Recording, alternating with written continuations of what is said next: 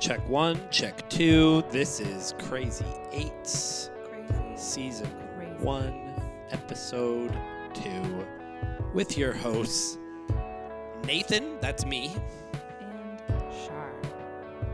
that's you, Charlene, if you're being formal. or Charlie, If you're my grandma's cat. which is named after you. Yep. What, what's the connection between Charlie and Charlene? Um, I don't really know, other than my great grandpa, my grandma's dad, used to give everybody in our family nicknames, and mine was Charlie. My family used to call me Charlie when I was little, Uh, and so my grandpa just changed that to Charlie. I like it. So now there's a cat named after. That's good. So today we're gonna talk about friendships. Friendship. Yay! Um, do you have a lot of friends? I have. I would say I probably have. I don't know if I would say I have a lot of friends. I probably do have more best friends than most people would consider appropriate. But I feel like I choose my friends very wisely. I have a lot of acquaintances, and then I have, you know, maybe like 15 to 20 people in my life that I genuinely consider like a best close friend. That's a big number. I know.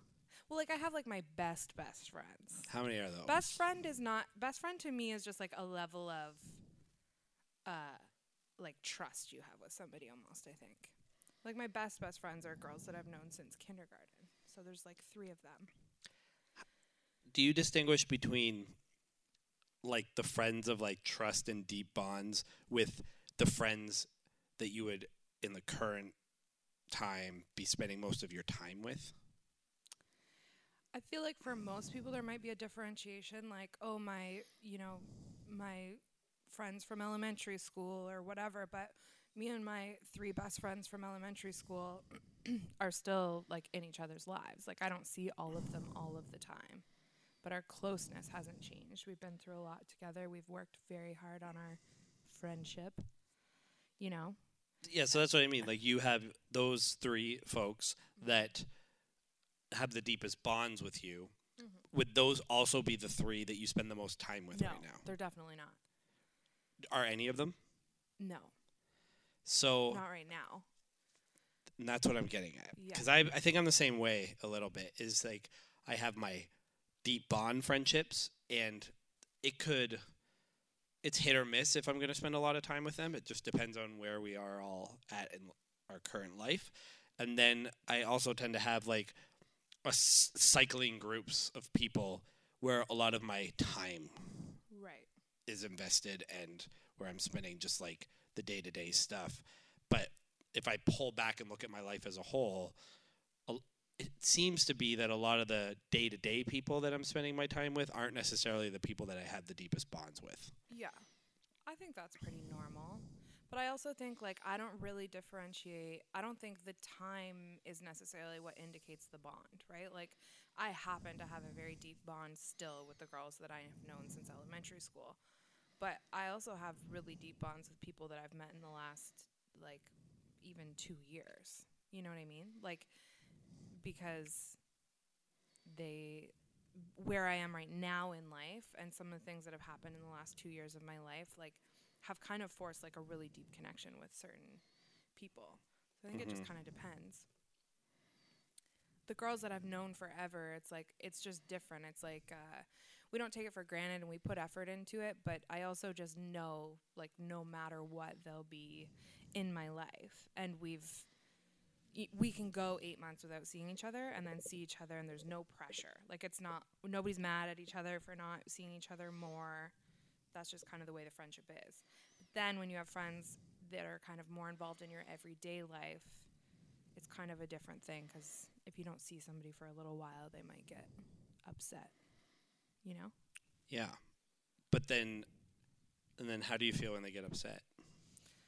I tend to just like have friends that wouldn't get upset because I don't like I can't deal with that kind of that's just not the kind of friendship that I'm interested in having. I would prefer to just be mature adults who understand like you have your stuff going on, I have my stuff going on. When we can connect, we can connect.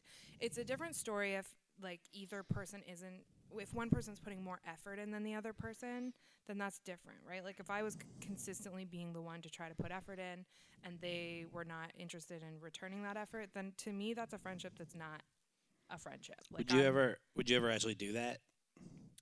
Like put more friendship in than more friendship, put more friendship, in. more friendship. put more effort in than the other person. yeah, and if you would like that's- really like how. Yeah, why do you think that is? I think part of it is that like I'm very secure in the friendships that I have. So because I've had those strong bonds with those girls from day 1, whenever I go into a new situation, I'm not looking to make a new best friend. And I have made tons of really close friends over the last, you know, years of my life. But they happen organically. It's never me like going out to try to make new connections and have a friend. I run into the problem a lot where I start a new job or I am in a new environment and somebody and I become friendly at work or wherever and they sort of think now this is a friendship that's going to happen whereas I'm just kind of like you know, yes, you're nice. Yes, I like to talk to you. Yes, we get along and you're an acquaintance of mine, but you're not somebody who I'm necessarily looking to invest time in because I already have my people. Hmm. I think that was hard for me when I went away to college and stuff, even because I just didn't really care about making friends.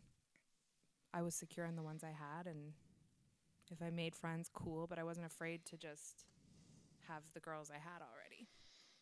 Yeah, and it tends to be people like you that probably have the most friends because it's not like there's no scarcity surrounding relationships for you. You have plenty and you'll take more if it's the kind of relationship Yeah. you're looking for, but if you're not desperate, makes you an easier friend to have. Yeah, the French the friendships that I have had with people where they think it's way it's maybe more meaningful to them than it is to me. That sounds so bad to say, but Hmm. It just does. Like sometimes you meet somebody and the friendship or the situation, they think more of it than what I think of it, and those eventually fizzle out because I'm I'm just not the kind of friend that they want or need. Or you don't want that kind of friendship. I don't want that kind of friendship. No, I don't want the pressure of like I don't. Want, this is like so funny because when we talk about relationships, I'm always like, I don't want somebody who needs me like that. Mm-hmm. I guess it's kind of the same with friendship.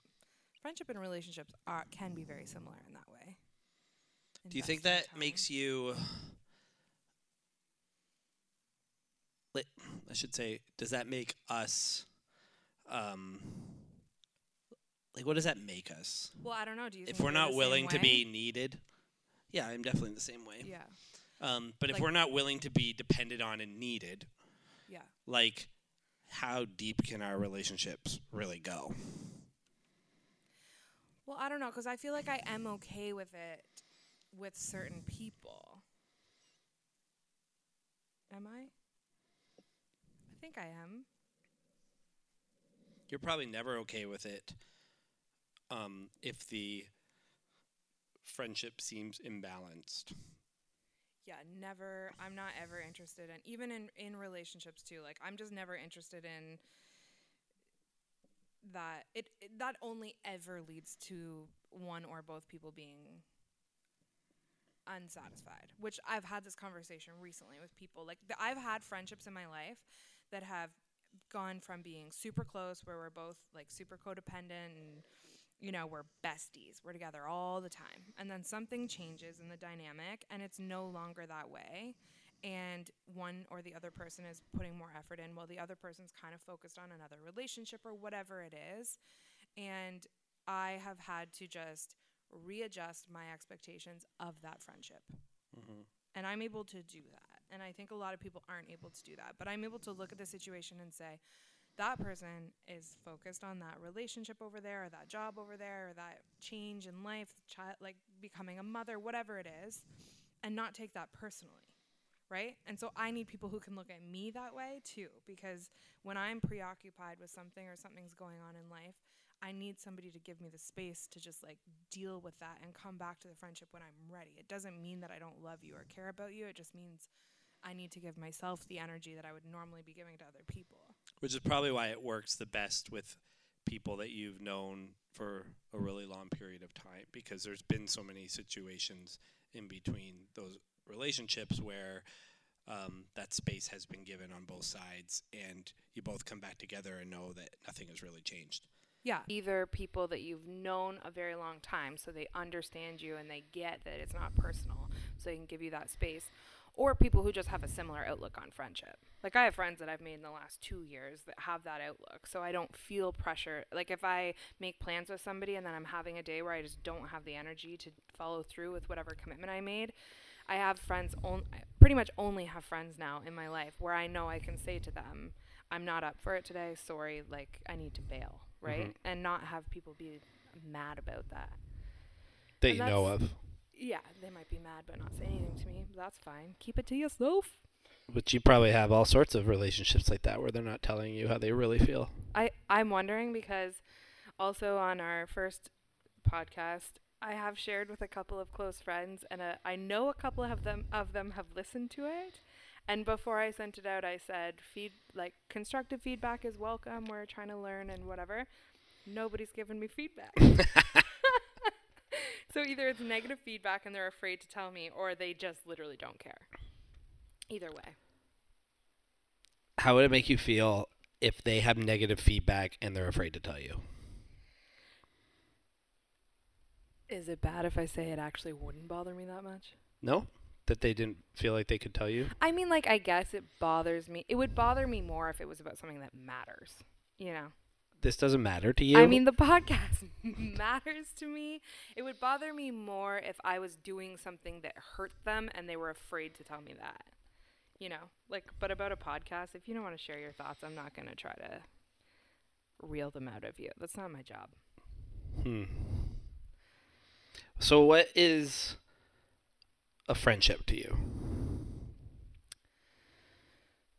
I think a friendship is a relationship between two people who meet by chance and then make a decision that they add enough value to each other's lives that they're going to put time and energy and effort into sustaining the relationship.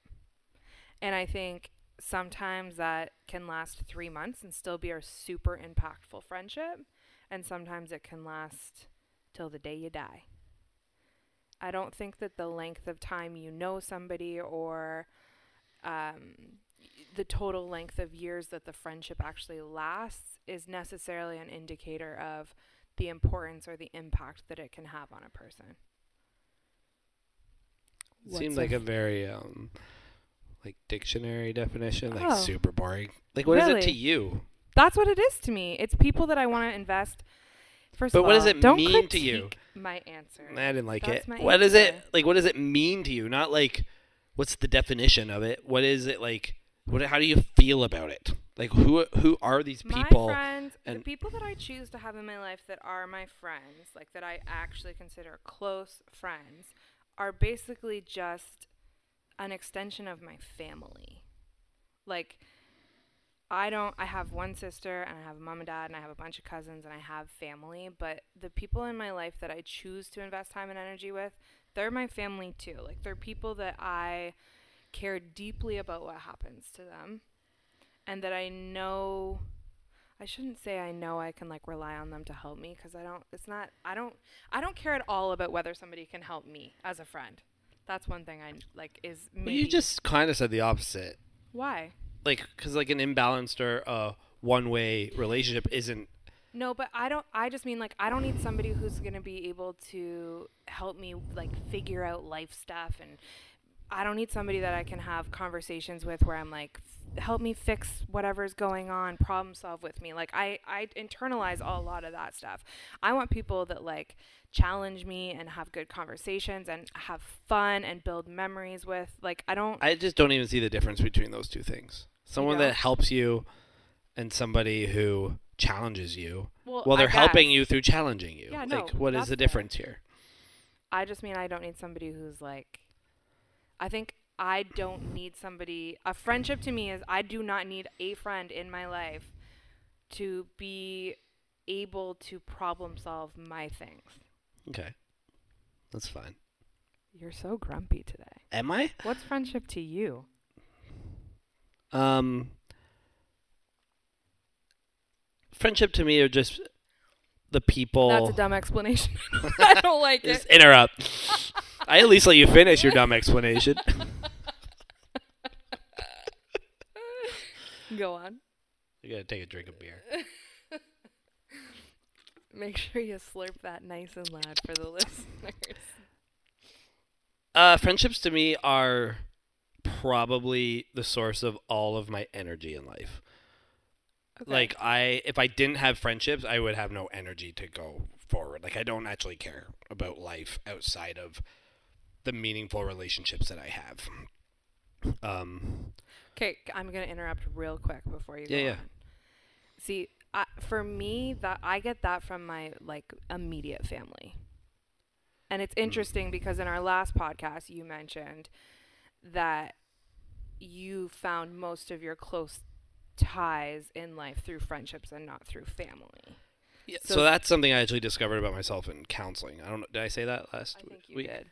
But just that the the ties and bonds that most people have through their families, I found through Yeah. like I could probably I could name the four people and those were the relationships that I did. So I I learned a pattern of that was kind of like I get my identity from that much more than I get it from like my family name or you know who my parents were or anything Yeah. like that. I get a source of like like vision or like what the future is going to be like. Like if I don't have a group of like-minded friends that are with me, I have no real sense of like where I'm going or what I'm doing. Purpose.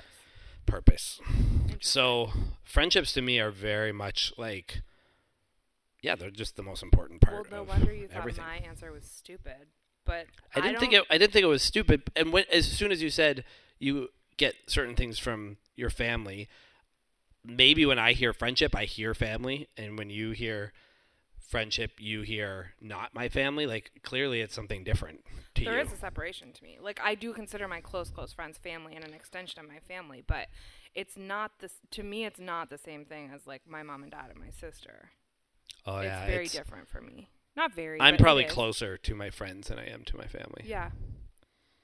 See, and I mean, yes, my friends probably know me on a very different level than my mom and dad and sister, right? Because you're around them for different things and you probably tell them more, especially when you're at a certain age. But like at this point in life, my I don't know. It's weird. I guess my family is kind of like my friends and my friends are kind of like my family, but at the end of the day, if I knew that like my my purpose or my source of like energy or any of that stuff was coming from where it would be coming from like my mom and dad and sister. Yep. Okay. Why why do you think that that's why do you think that you tie your own identity so closely to your friendships? Uh, I, well, for me, it ties back to like being a child and, um, like around the twelve-year-old mark, like my parents had some pretty significant life changes, and they just were around way less and sort of just like let us kids fend for ourselves Yeah. much more than we they had ever before, and at that age, I'm already starting to create some pretty significant social bonds, and so I leaned very heavily on that. Yeah. Um, and I, I learned that that's where I'm going to get my sustenance and strength from. I'm not going to get it from home. And you're the oldest, correct? I'm the oldest. Yeah. So you were 12 and your younger siblings would not have had the same kind of connections with peers probably because at, at 12 you're at the developmental age where like your peers are having more of an effect on you anyways than your family but Yeah, we probably do you think all they ever to. felt abandoned by you yeah, they have. They've said that. oh they have Oh yeah, very clearly. interesting And in a lot of ways, at that age, I did. right Like but you wouldn't I, I didn't take on the responsibility at that age. right to do it. Um, like we all had, we all coped in our own way at Mm. that age. Like I would have been twelve, sister would have been ten, my brother would have been eight, and um, how we how we learned how we were going to get through would have been different for all three of us. Um, just partly because of our age, partly because of our personality, partly because of the people that were surrounding us yeah um, like a big part of the identity that I also got was from church. Like I identified very strongly as a Christian, and even though my parents stopped going around that time, mm-hmm. like as a twelve year old, I kept going. Right. Like I'm gonna keep going to this. Like I know you guys don't want to do this anymore, but this is still important for me. And so I would just keep going and stay connected to all those kinds of things. Yeah. Um, So do you think that it was like uh, your friendships became like a security thing for you? Like you felt safe in those? Absolutely. Yep. That's exactly what it was. Yeah. To a point where I still do. Yeah. That's still how I understand. Well, that is an important aspect of friendship. Being able to feel safe in like the relationships that you have with somebody. Yeah, where I think a lot of people probably have relationships and friendships that they felt safe in and their family. And mine was always sort of like despite my family. So what Like happens to you when a friendship goes wrong? I ha- like that's where I have my version of a panic attack and my life Right. breaks apart. Because Like say, like I'm thinking it was probably 5 years ago, one of one of like the top 3 and I had he was here in Sarnia and then he um moved across the country mm-hmm. and it was like the way I processed that and the way that I well treated him and the way that I felt inside was like the equivalent of probably like losing a family member because it was just so intense for me. yeah. Like I didn't know how to process that. I didn't know how to take that. I felt I was constantly using the word betrayal. Like that's how it felt for that. Like I did not I did not do that well. Like, did something happen before he left to No, make you guys have Absolutely nothing happened. It was the act of him leaving that made you feel that way. yeah, and like we were so close that you know we started some pretty big projects together here. Like we were talking about the future and talking about the things we were building together, and then next, you know, he's like not here and, And doing that something was else. completely not something that you should have taken personally, but you did. Yes. Interesting.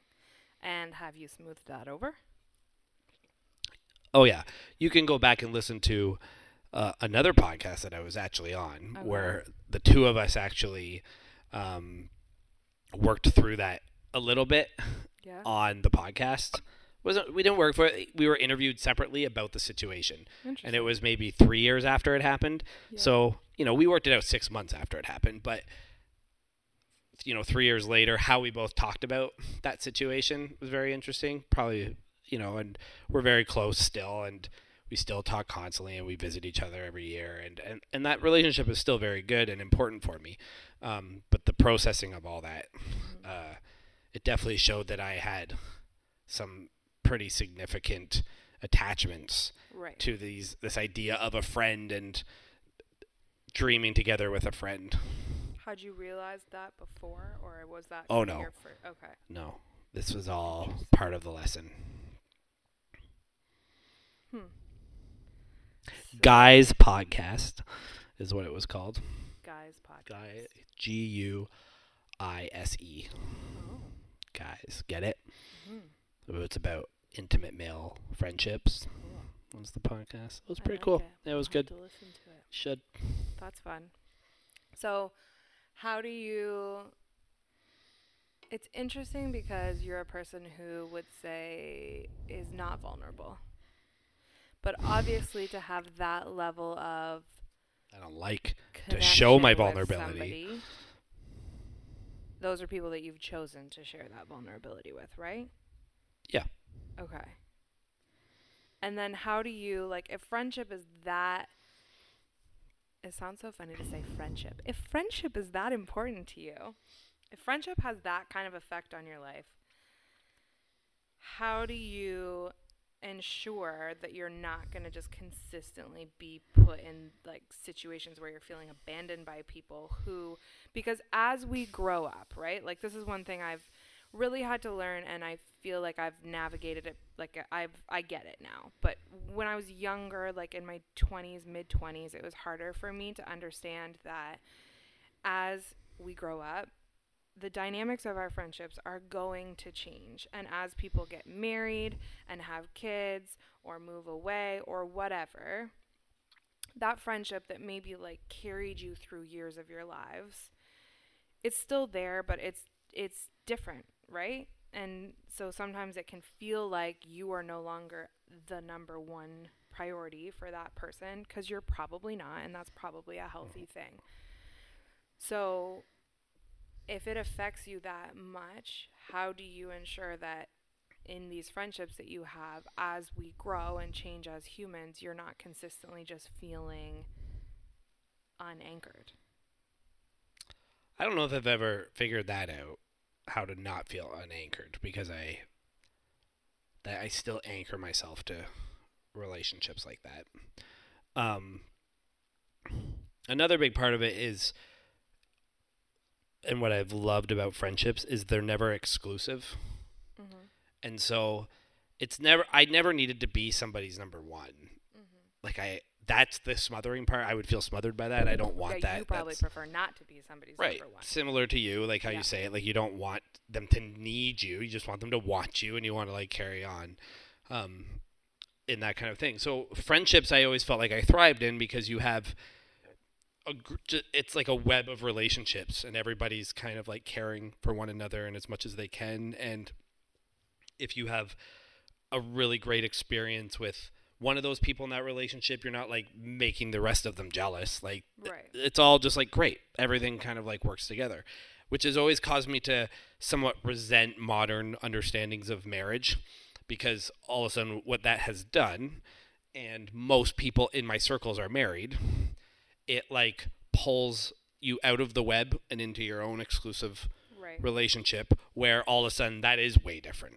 Right. That relationship is entirely different yeah. um, and all of a sudden you do have jealousy and you do have exclusivity and you do have um, everything has to go through that and they do have a num- number one. They don't have like oh, this whole web that they're responsible towards anymore and this and being part of all these interconnected relationships they have one person that they are responsible towards and, and their life becomes consumed by that which is that is how modern relationships work like that is what goes on. Yeah. and um, I never, for how I was built to understand relationships and how I'm built to, um, or how I was formed as a young child uh, with all my attachment needs, was to, um, that became a lot harder. It became harder to understand the modern marriage. It became harder to understand that, which is why, like, for most of my marriage, I lived with multiple people because there was something about the group dynamic that I was so much more comfortable in Yeah. and it felt so much more at home than I ever could with one other person. Right. That's interesting. Interesting but like super lonely Yeah. and very off-putting to anyone that I would be in a romantic relationship with who is Right. like why am I not enough for you? Why do you, I you know, why do you need more than this? And why isn't this the most special thing for you? Like why is it always the group? Why is it always why are you bringing everybody into what's supposed to be our thing? And Yeah. it just is so natural to me. I don't know any other way to go about Yeah, life. you don't even probably even really think about it. no. But as you're getting older and as you are more introspective and learning more about yourself and those patterns, do you find yourself needing that same volume or amount of people around as you used to, or is that changing over time? Um, I think I'm more realistic as I get older. That in this society, that uh, it's not a- reasonable way to sort of try to structure your life. And I also am much more aware of myself that putting all those needs on a group and then on a you know a romantic partner or whatever is really shitty to them Right. um, is like I'm basically projecting all of my social neediness on everybody else and, and expecting them to form their relationships around how I want them to be. Yeah. Um, and I'm not really willing to like get up and move to another city where maybe these kinds of communes or like things like that are much more common and, and make sense. So I think I've just matured a bit in just saying like this isn't reasonable for me to do this to anybody else um, and just kind of accept what's in front of me and then learn to deal with those the those needs not being met in healthier ways. Right. Isn't that kind of sad, like giving up on the dream of a commune, though? Because I'm I I think about the whole commune idea quite a bit too. Like where people had their own living space, but you're on a joint piece of land and you have shared spaces and stuff. I think there's something so beautiful about that, and I it's one of those things that's kind of like. It, it, me and my girlfriends when we were younger used to talk about how we'd all have a house on the same little cul-de-sac and we'd have yards that connected and like it it, it got so elaborate that we would have a moat that went between our houses that we could send each other notes. Like we had the whole thing planned out mm-hmm. right? Yep. like and it's interesting because if young kids are planning their lives out that way which i mean obviously what do you know when you're that young? You know nothing really. But there's obviously some kind of instinct in us to live together in community like that, right? Which makes sense because tribal life and everything that existed before us. But it's kind of sad now that the general expectation is just everybody in their own little silos coming together for birthday parties or barbecues or whatever. Yeah. Oh, it's super sad. Yeah. But you've just accepted it. I think so. I th- I accepted it a long time ago. I accepted it a decade ago Yeah.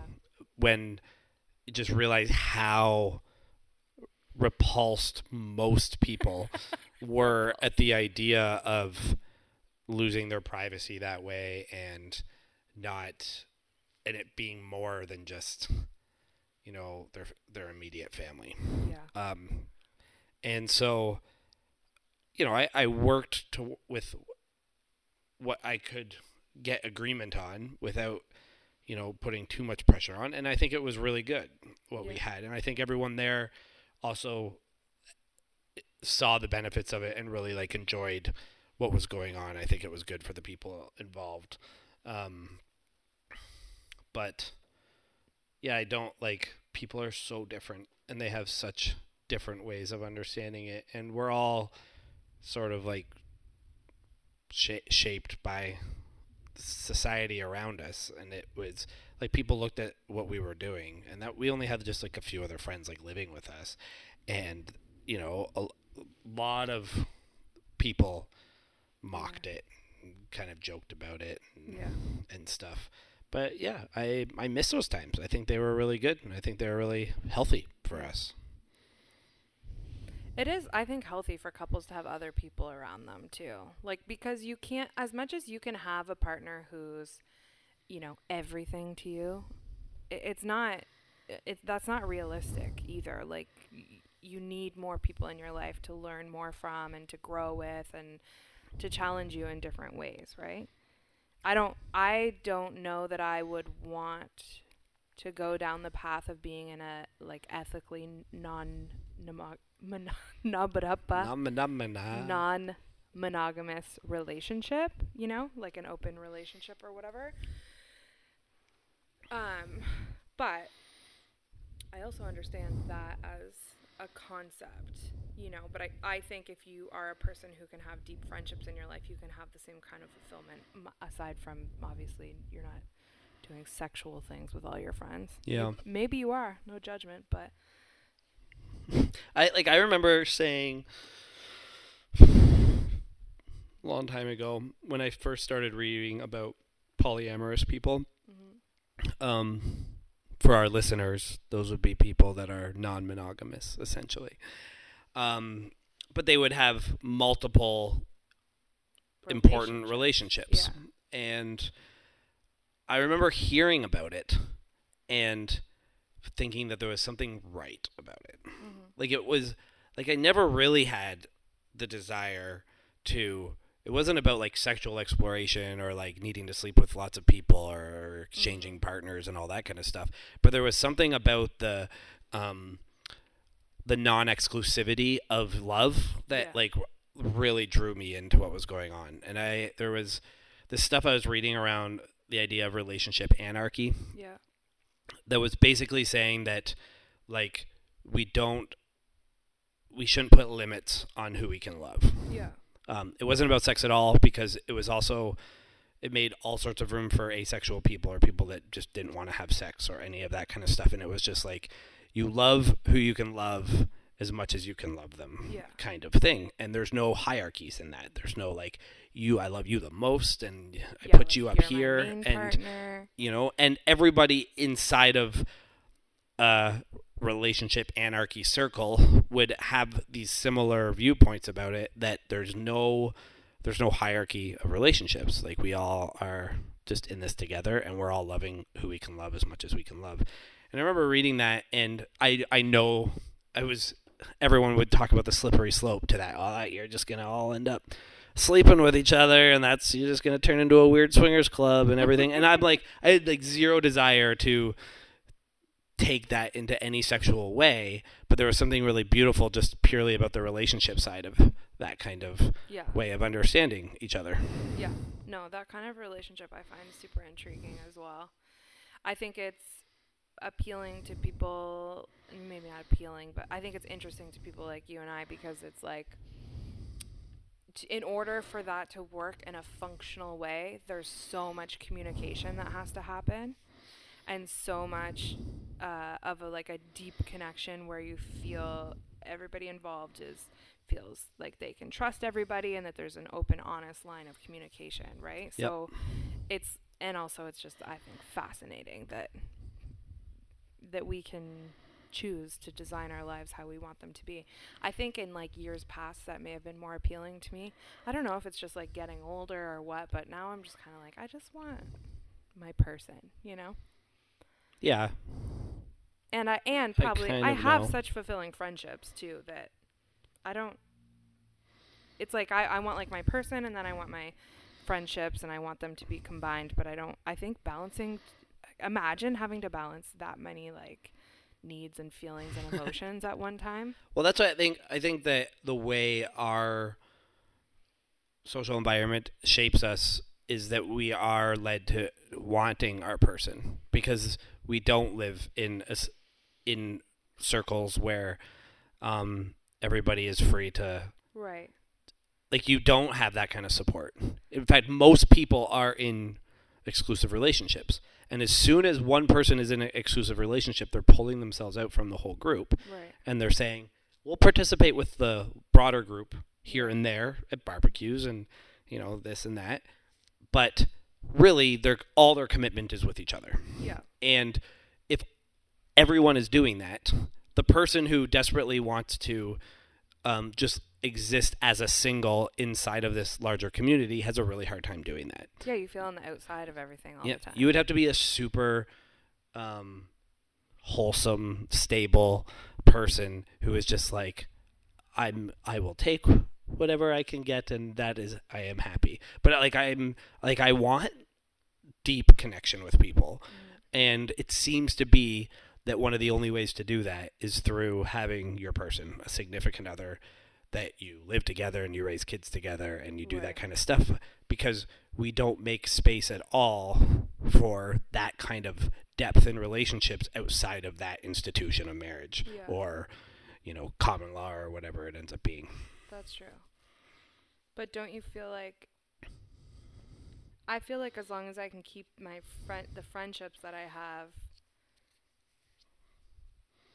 going, then I'll I will have that even if it's not in a with my person. Do you know what I mean? Like yeah and I that's likely how you're surviving like if you don't have your person right now yeah, and that's how- I do feel on the outside happy. of things a lot right now. Like I just feel like you know I'll go from one thing t- on a weekend. I'm going you know to one friend's house where it's a whole bunch of couples with kids celebrating a birthday party. Then I'm out with friends that you know a few of them are coupled off, and maybe there's some single people there too. So that helps to even it out a little bit or whatever. But I am at a point now where I'm like sometimes I go to uh, kids' birthday parties or whatever. It's all couples with their kids, and I leave feeling sad that I don't have that. You Absolutely. know, so like I think for a long for a while I was totally okay, just kind of floating in between things, and that felt really good to me because I didn't have the pressure of being anybody's person, and I also was in friendships where everybody really understood that I wasn't really making commitments in advance to anything, and I was just kind of like freely walking through life wherever I wanted to be. But now I'm at a point where I would like to find that kind of relationship again. Yep. So it's an interesting Makes place a lot of to sense. be. I think I was really only single for ages like 18 to 20 And then and then ages like 30 to 31. and that was it. And That's 18 to 20 to. I was like I was I loved being single. Like I liked it. It was life made sense to me, but I had such a stable like trajectory of my life. I had such a stable group of friends. Everything was like just in order. yeah. And so adding a relationship actually seemed to complicate it uh-huh. and like take away from everything that was like going on. Because you would have had to take time away from things that you were happy with. Yeah, and like not everybody was in relationships. Right. You right. know, there might have been some boyfriends and girlfriends and stuff like that, but like, like for the most part, the norm was, you know, you just what's the next great thing that we're gonna all do together, and then everyone just goes and does it, and that's how we lived our life, and that was really good.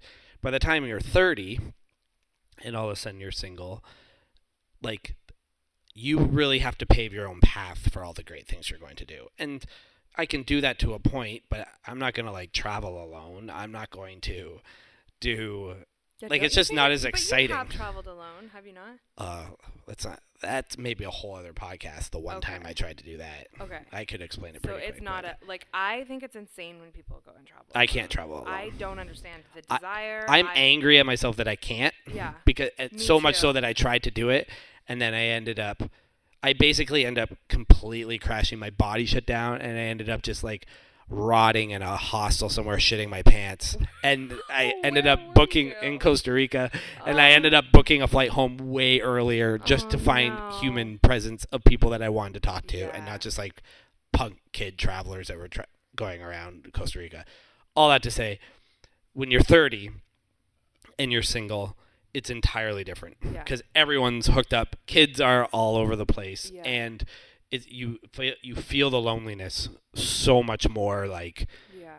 intensely. You do. I feel though like I embrace the lonely moments.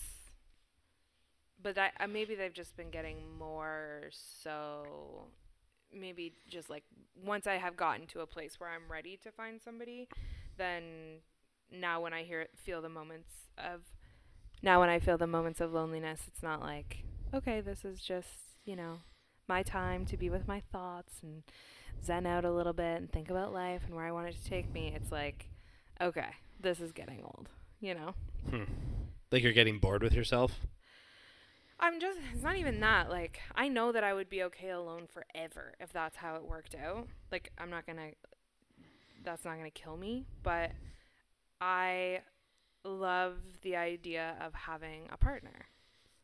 So that's what I want. Yeah, that's good because I don't ever want to be alone ever. Yeah, no, So, I no, you, I, we're different like that. Like, Yeah. you can't be alone. no. I am so grateful that I'm able to be alone, and this is probably, well, I don't know. This might not be worse like for you than it is for me, but I I like even in the last couple of years, there's been times where the draw of trying to date or be with somebody or have somebody in my life was strong, but I also knew that it was just because I didn't want to be alone and that I was very vulnerable to end up with the wrong person just for the sake of not being alone. And I've done that before, like in earlier years, and ended up in situations with people that I should never have been dating. But just because like I wasn't okay with myself and I couldn't be alone. So I'm so grateful that at this point in my life I'm okay on my own enough that I will not be in something unless it unless it adds value, right? And like Mhm. even the dating situations that I have had over the last little bit, I obviously like give time for things to kind of unfold and see what the potential is and whatever. But as soon as I know that it's not going to go to the place where I'm looking for something to go, I'm not investing time in it anymore. Yeah, it's good. I ain't got no time to waste. how how would you like when do you know when this isn't going to go somewhere and how far would you go with somebody before you made that decision How far would I go with somebody as in the bases or I know the answer to that one. how Um, how I how mean, much like- time would I invest? How much time, but also like all of a sudden, like what happens if you're like going and things are good and you're like you're all in, like you're ready to do this, and then new information comes to the surface or something, and do you just like switch gears and you're like, ah, fuck it, I don't want that relationship anymore? I can flip a switch real quick. Like this That's what I'm getting at. Yeah, this so has happened to me with people before in the past where I'm like super super into somebody and like conversations going great like, you know, at the very beginning stages of getting to know somebody, conversations going great, whatever, and then I find out one piece of information and I'm like, "Okay, well this isn't going to work. Bye." Like I'm Really? not Yeah. Because I I know how I am and when I fall in love with somebody then I'm screwed. Like so then like there's no flipping the switch back. Once you've fallen in love with it someone, is.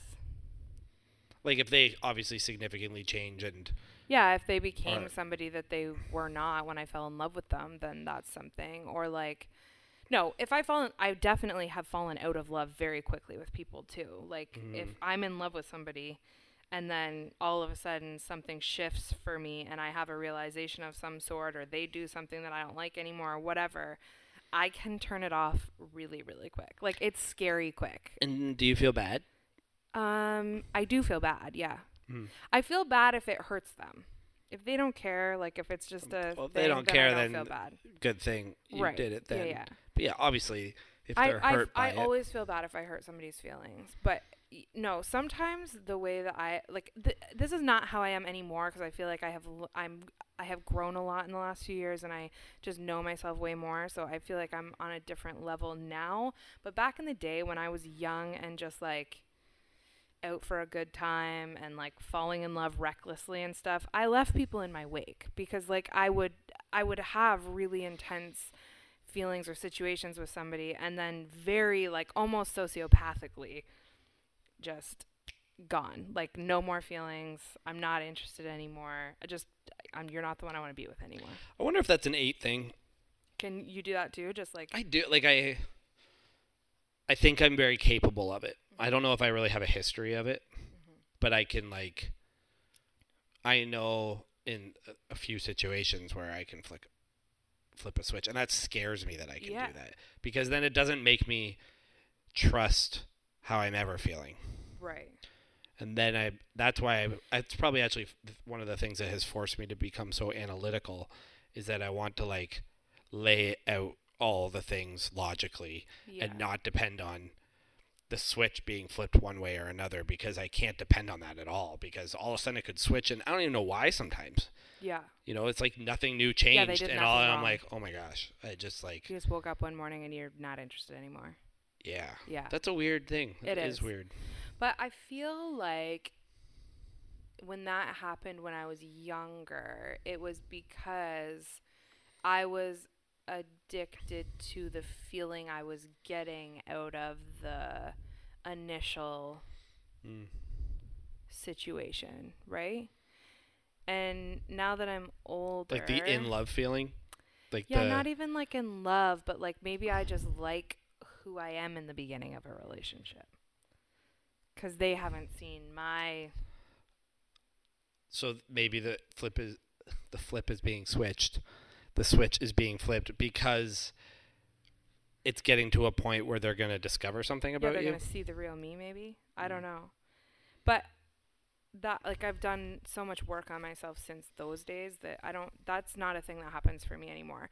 Now what I really have learned to pay attention to is the like physical signs that my body is showing to me. Like even the last situation when I was trying to date somebody, when I look at it now, I'm like okay, that was clearly not the right situation because I was anxious every day, all day about the situation. And now looking back, I'm like, okay, that was a sign that like it wasn't a good that wasn't good. You shouldn't have to feel that way while you're starting to try to date somebody, especially when that's supposed to be the fun time.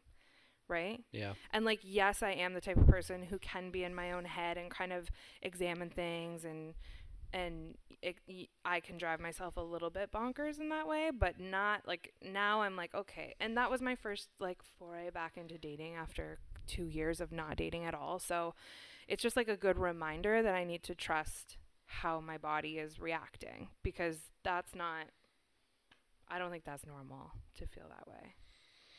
Hmm. It's really interesting. Uh, Like it does bring me back to wondering like what are friendships? Like these significant other relationships are a form of friendships. But so why is that a, They're all just a reflection of us and what we want to feel about ourselves, though. Like all, all. and so the romantic ones are more um like why are those usually the ones that have switches? the romantic ones. Yeah. Like That's we don't do that with friends.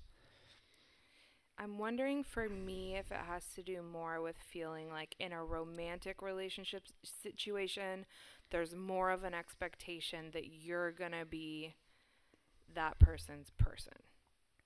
Yeah, there's a lot at stake. It's pressure. hmm like and that's honestly like that it's i'm not i don't ever want to have like a real wedding again like even the thought of having a real wedding where i have to be the center of attention and do all of that stuff again makes me sweat like i don't there's nothing about that that i would enjoy Yep. it's too much pressure Yeah. and relationships in general like i think that is part of the reason why i it's it's it is hard sometimes for me to think about long term being with somebody in that way just because it is it's a big commitment and like friendships to me are a commitment too but at the end of the day you don't have to get a divorce if you guys stop being friends it's not like as shameful for that to end like it's sad when a friendship ends but it's not like oh did you hear about so and so they're getting a divorce like and also like i'm not raising children with my friends Yeah. like it's There's It's- no it's zero institutions built around friendships, and they're all built around right those kinds of Yeah. relationships. which is interesting because realistically in our lives for the most part our friendships if we have good lifelong long lasting friendships are going to be the things that carry us through the worst and the best times of our lives Yeah.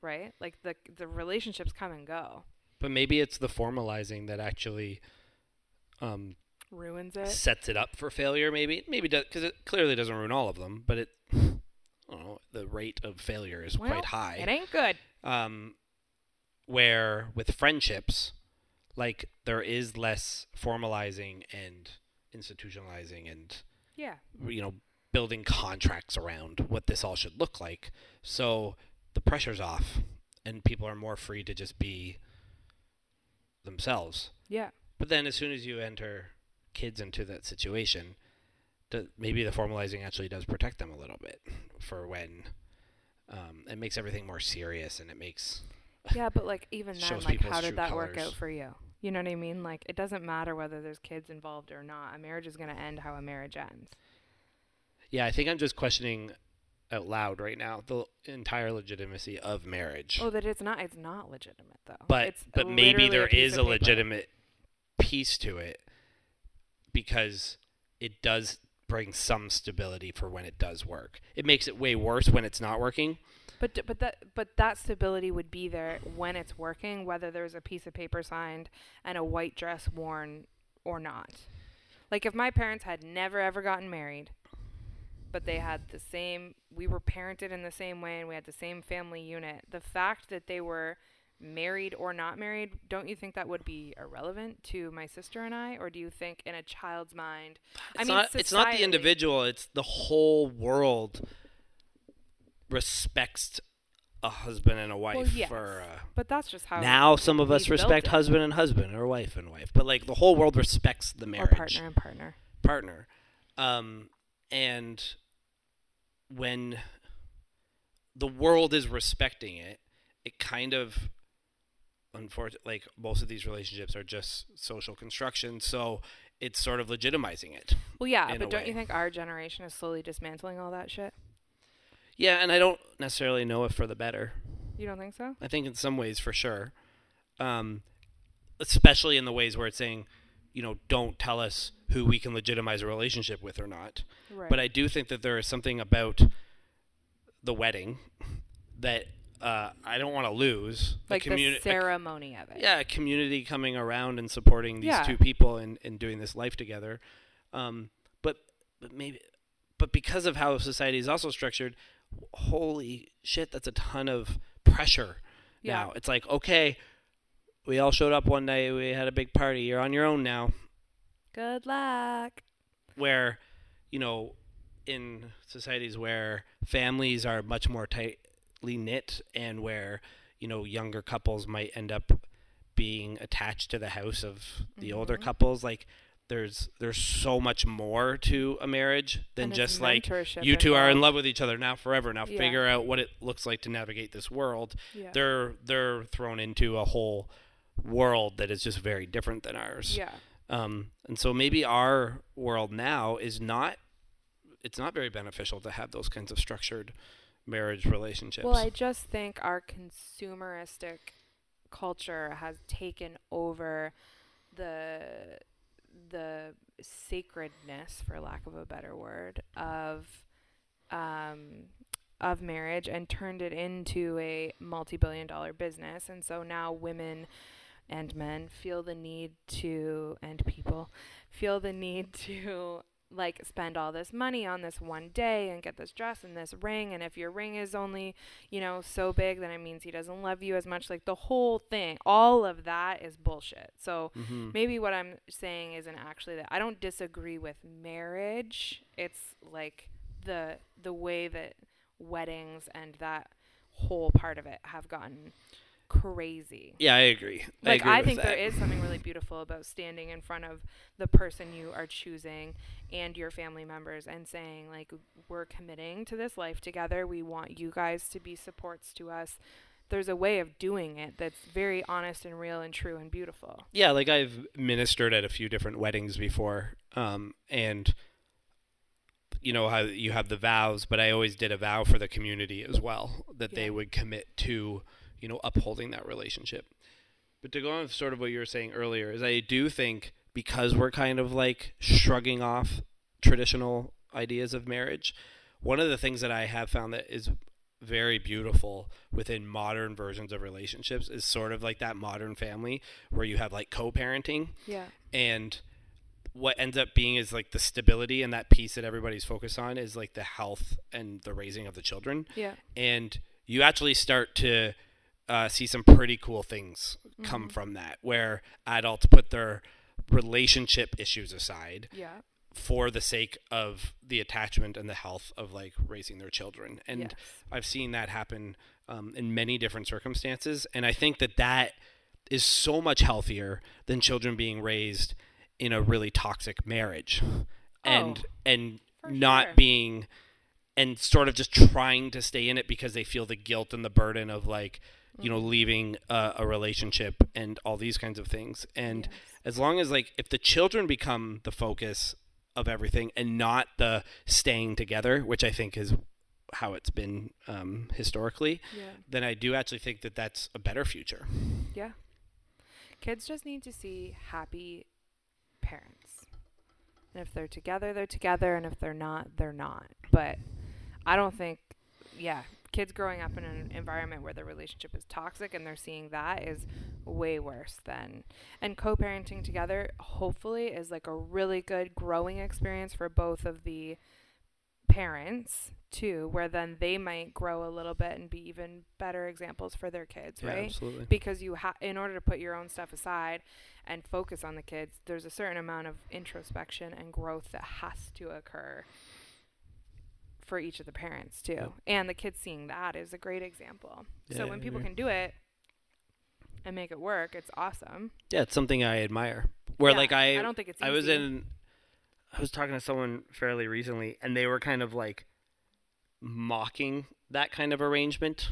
Like it was bad for the kids. oh And I was like, "No, but think about the alternatives." Right. Because all of the alternatives is bad for the kids. Yeah. But this one is actually about like it's all about the children and what's best for them. Yes. Like where, you know, a marriage needs to split up, but the kids stay in the same house and then, you know, one partner might stay there for one week and then they move out and then the other partner moves in there so that there's that stability That's and a cool crossover for kids and when you see that kind of thing the only thing that would say that the other the alternative is better for children is one where they um, are putting the romantic staying together of the partners on the pedestal and saying this is the ultimate thing that, that we're supposed to all be focusing on right now is saving this relationship for whatever reason and i kind of like that Yeah. we're not focusing on that anymore this would be another good podcast topic for us is children Yeah.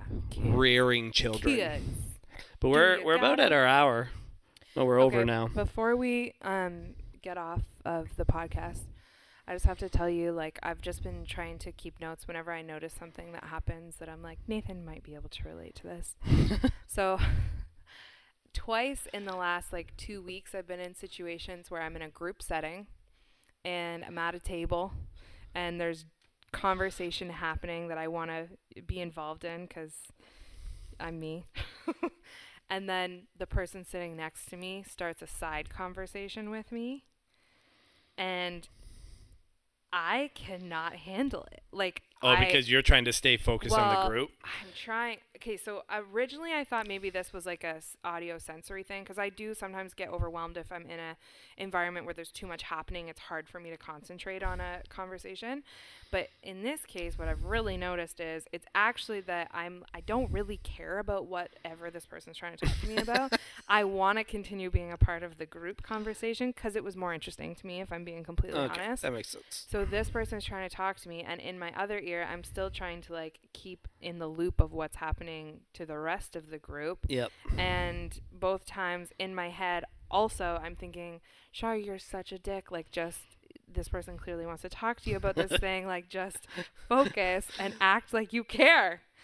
And both times afterwards, I was just like, I wonder if that's an eight thing or if that's just a Shar thing.